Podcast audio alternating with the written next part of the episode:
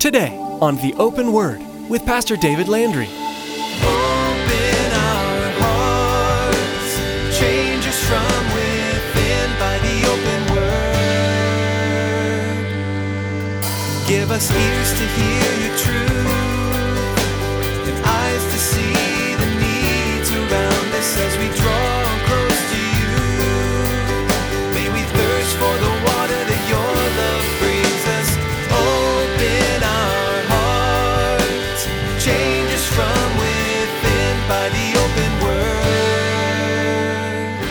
the Bible says a tooth for a tooth, an eye for an eye. That, that'll get them. Maybe you just try to forget about it. Maybe if I ignore the offense, it'll go away. Maybe you gather your friends on a campaign against the offender and you set up battle lines and eventually they bring division and strife. And actually, those are the kinds of things that bring church splits. You know, none of those are options that Jesus allows. He gave us one and only one option when we are offended in how to deal with that. We have to be honest with the individual and in love tell them the offense. We have all been offended at some point by someone. We probably have also offended people, whether intentionally or not. The fact is, offenses happen, even within the church. The question is, how do you deal with those who have offended you? The theme of forgiveness is one of the most spoken of throughout the Bible. Today, Pastor David will teach what Jesus himself had to say about offenses and forgiveness. He cared so deeply about the issue and spoke very passionately in favor of those who have been offended. Now, here's Pastor David with part one of today's message entitled The Call to Forgiveness.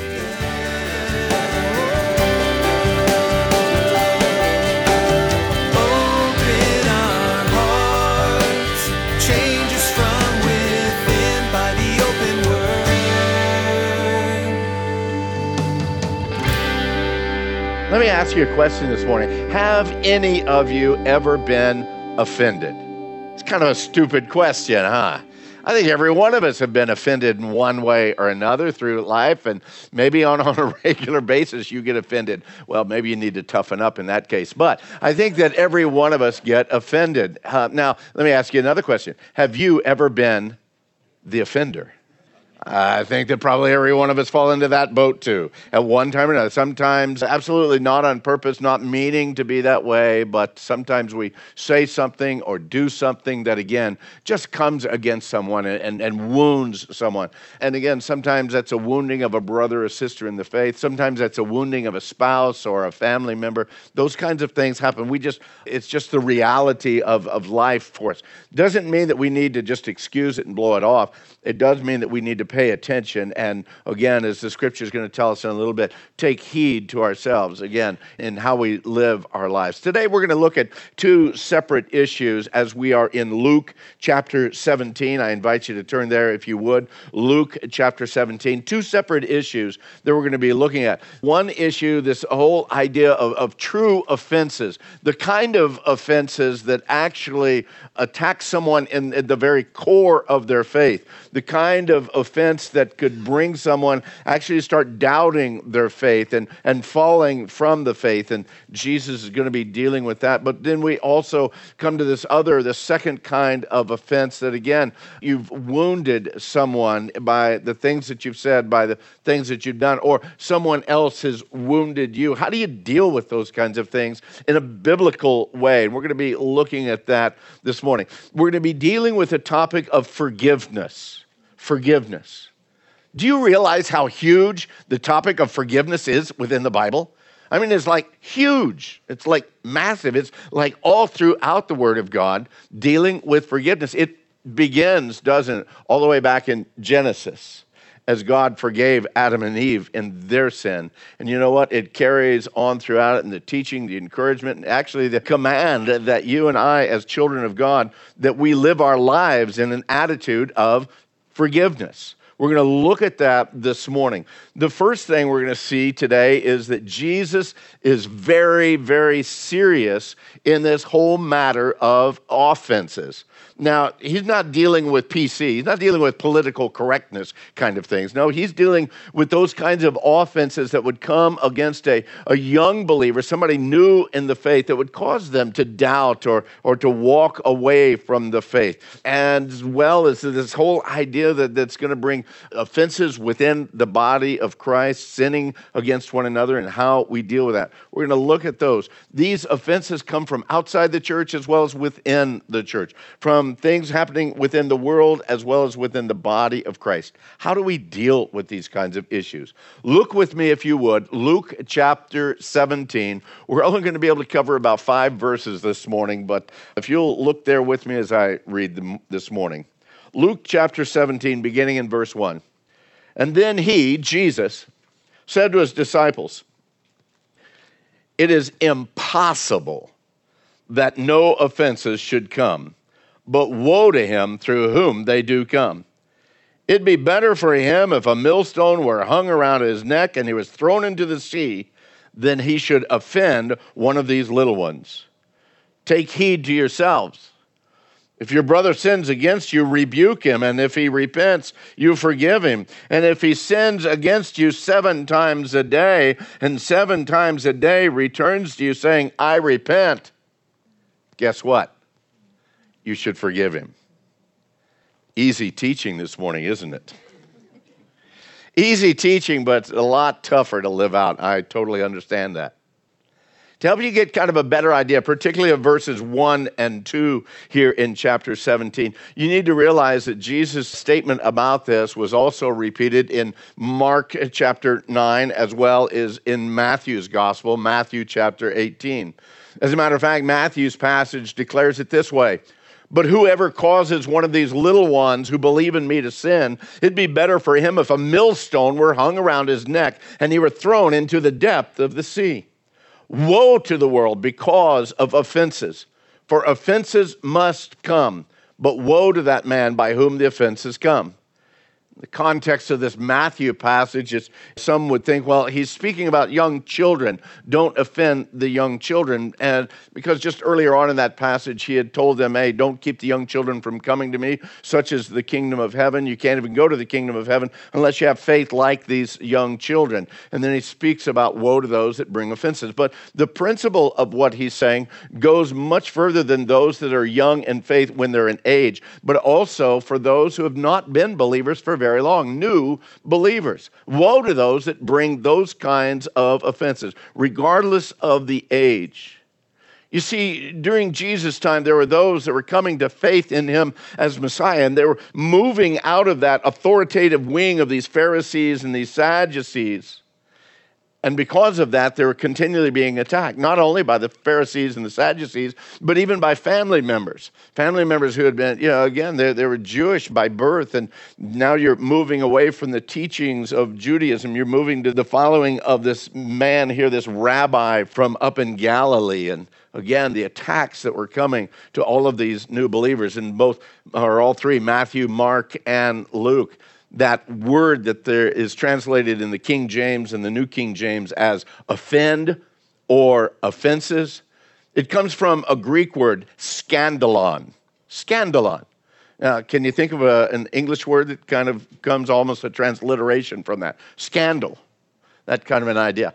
But actually, the word means uh, directly a trap stick or a bent sapling you know what you would do? Uh, you know, like you're out in the woods and you got to find some food and stuff. So, you, you know, the old traps that they used to set by a snare is what it was called. And the game would come along and they would go after the bait that was set in the snare and suddenly they would trip it and the sapling or the, or the stick or whatever would, would come up and they would catch the game. They would either imprison it or it would kill them at that time. Either one. That's what this word actually means. It also carries with it the meaning of a stumbling block, a cause of displeasure, or something that offends. This whole idea of scandalon. It's translated in different ways in different Bible versions. In the book, The Message, I don't, some of you, again, how you care about that version, I don't, that's not the point. Uh, they translate it hard trials and temptations are bound to come. The NIV says things that cause people to sin are bound to come. The Net Bible says stumbling blocks are sure to come. The English Standard Version says temptations to sin are sure to come. Another version says impossible it is for fatal traps to come. I think that's the Yoda version, so I'm not sure about that. Actually, it's Lenski, but all three of the gospel narratives, Matthew, Mark, and Luke, that carry this account of Jesus' teaching, we see that Jesus zeroes in on these offenses that are given or are made toward somebody that's young in faith. In one account, it says that woe to that one that would offend one of these little ones, or these little ones who believe in me, causing them to sin or to stumble. Again, these are the ones that are particularly vulnerable to falling from faith, losing their faith when they're offended, whenever they're attacked or pushed by, by someone in regards to their faith. And Jesus says, Man, woe to you if you do that to somebody who is new in the faith. You see, they were breaking away from the old life of following the law and the rigidness of all the Pharisaic laws, and they were trying to now walk in this new life of walking in grace and the difficulties of that. And so, here in Luke chapter 17, at the end of verse 1, moving into verse 2, Jesus gives these offenders this strong woe warning. Now you need to understand that that's not the woe as in woe, to, you know, to stop. No, that's the woe is unto you. It's a warning. And, and when Jesus says woe to you, you know what? That, that's a woe you better pay attention to. He says, Woe to him through whom these offenses come.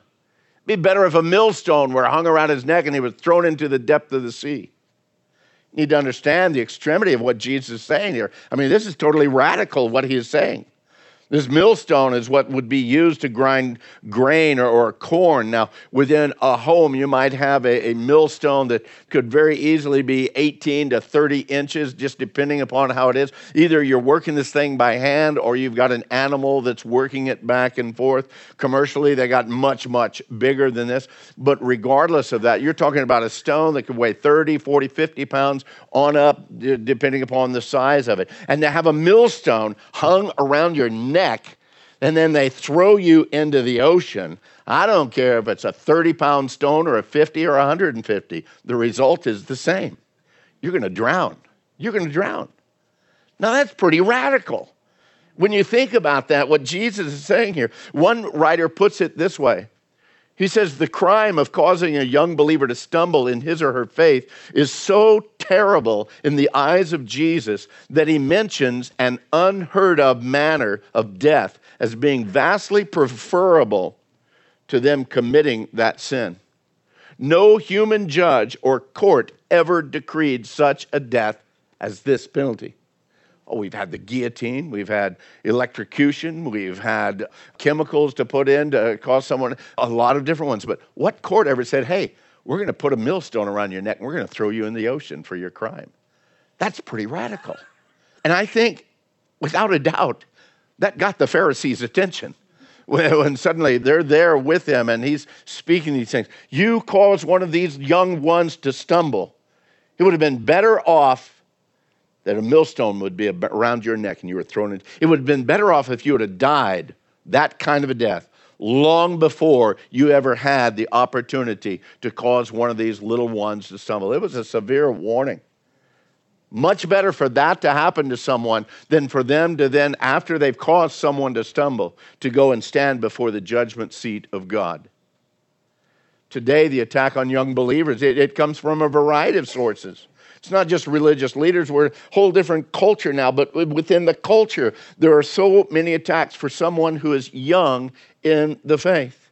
We think about our youth right now. So many times they're raised in a Christian home. They've gone to church all of their lives, and then they go off to many of the secular colleges or universities in the areas. And it seems like these professors feel like they have this sworn duty to cause these young students to reject the foolishness of faith. Receive without question these statements of their atheistic or, at best, their agnostic beliefs.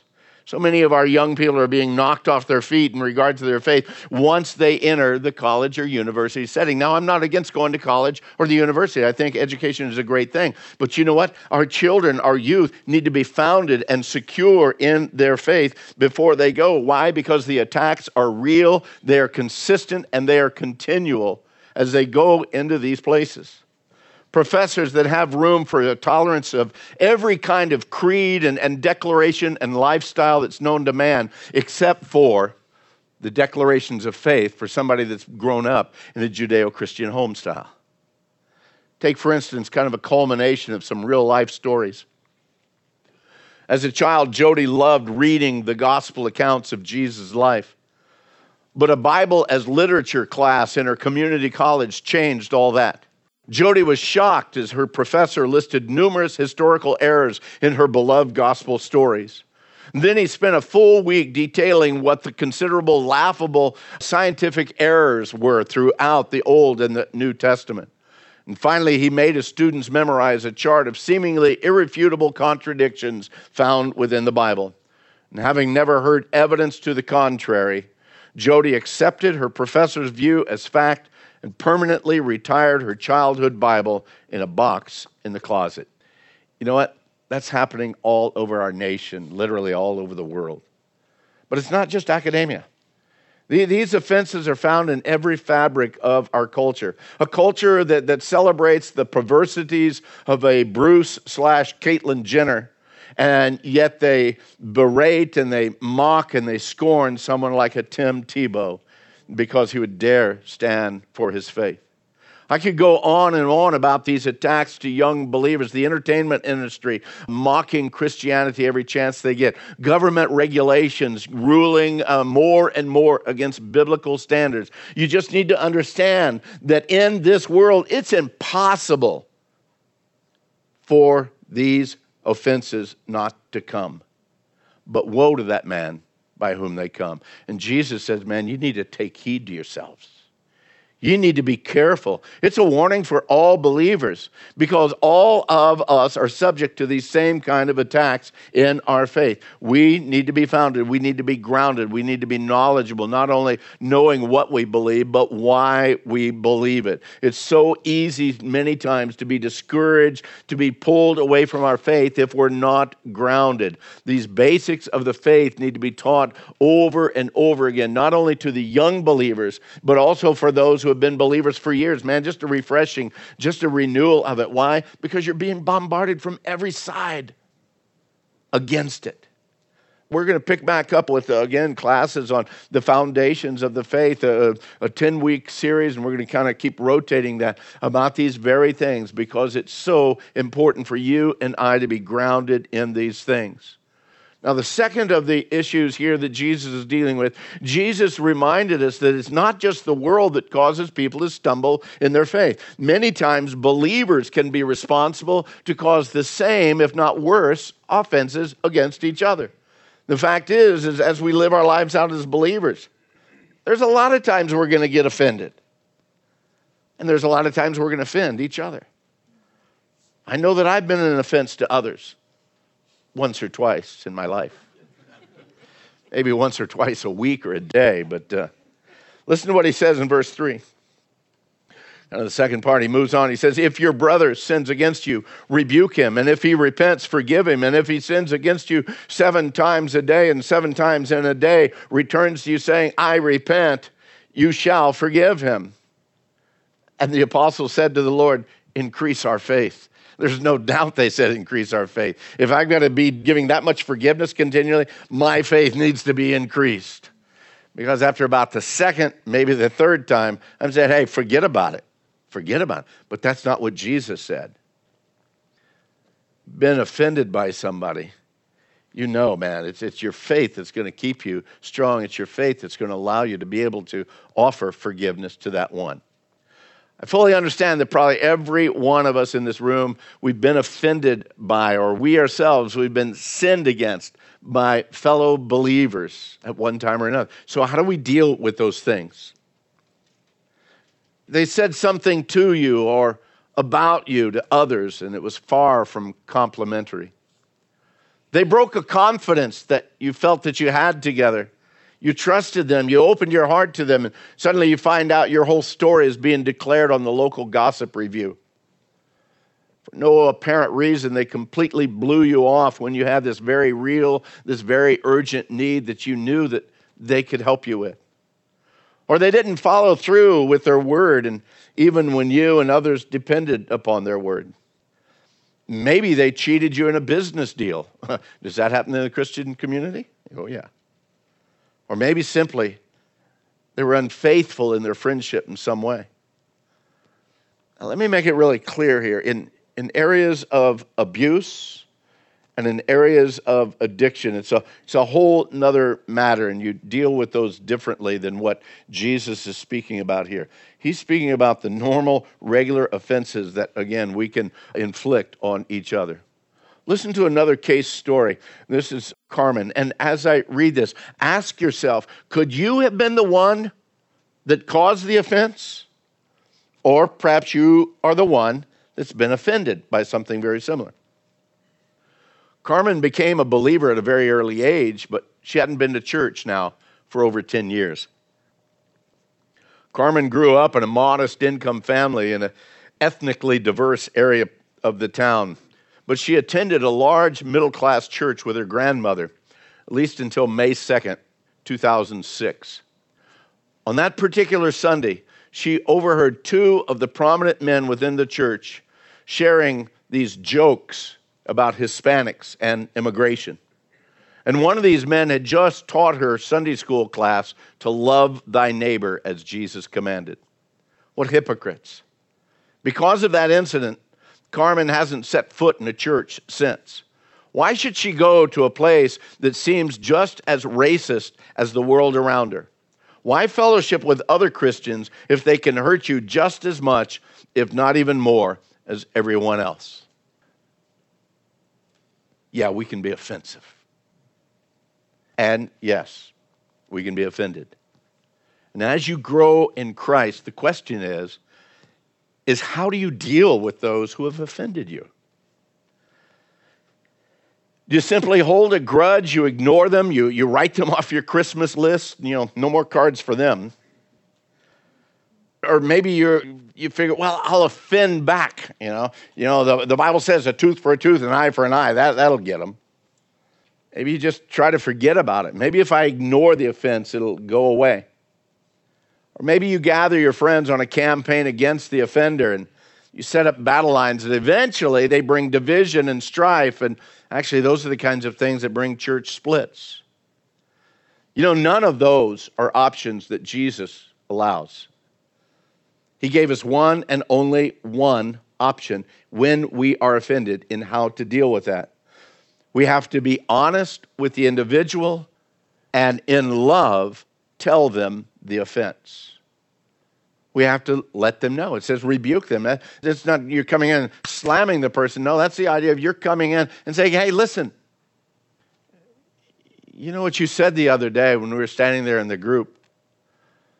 And that just cut me to the heart. You really and truly did offend me by what you said and the things that you said. And you know, when you said that you were going to do this and you failed in doing it, I want you to know, man, that, that really hurt because we are depending upon you. And you know, we come to them with an abundance of humility. We come to them with an abundance of love. Why? Because the whole reason for that is reconciliation. You see, to restore relationship, that's what we're called to as believers.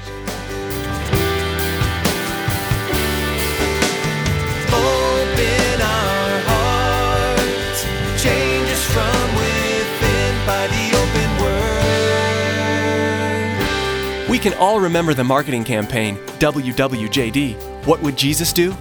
While this became somewhat cliche, the concept behind it is crucial. In each and every circumstance, we need to consider not only what Jesus would do, but what he did do when he was here on earth. As Pastor David teaches through the Gospel of Luke, we'll see exactly what Jesus did. We're sure today's message has been a blessing to you. Maybe you'd like to get a copy of today's message. Here's Tracy with all the information you need. Life these days moves fast. From one appointment to the next. Most of us race through our days with blinding speed. Those in between moments are great opportunities to connect with God by hearing from Him.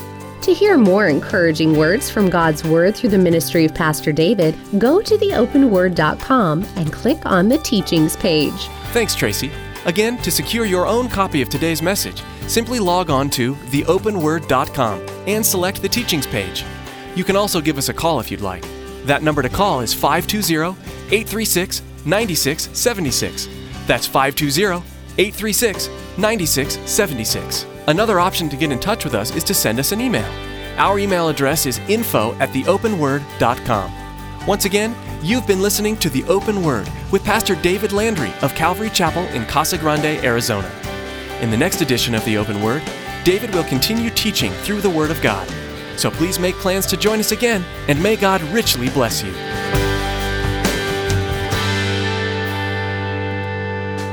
Make us more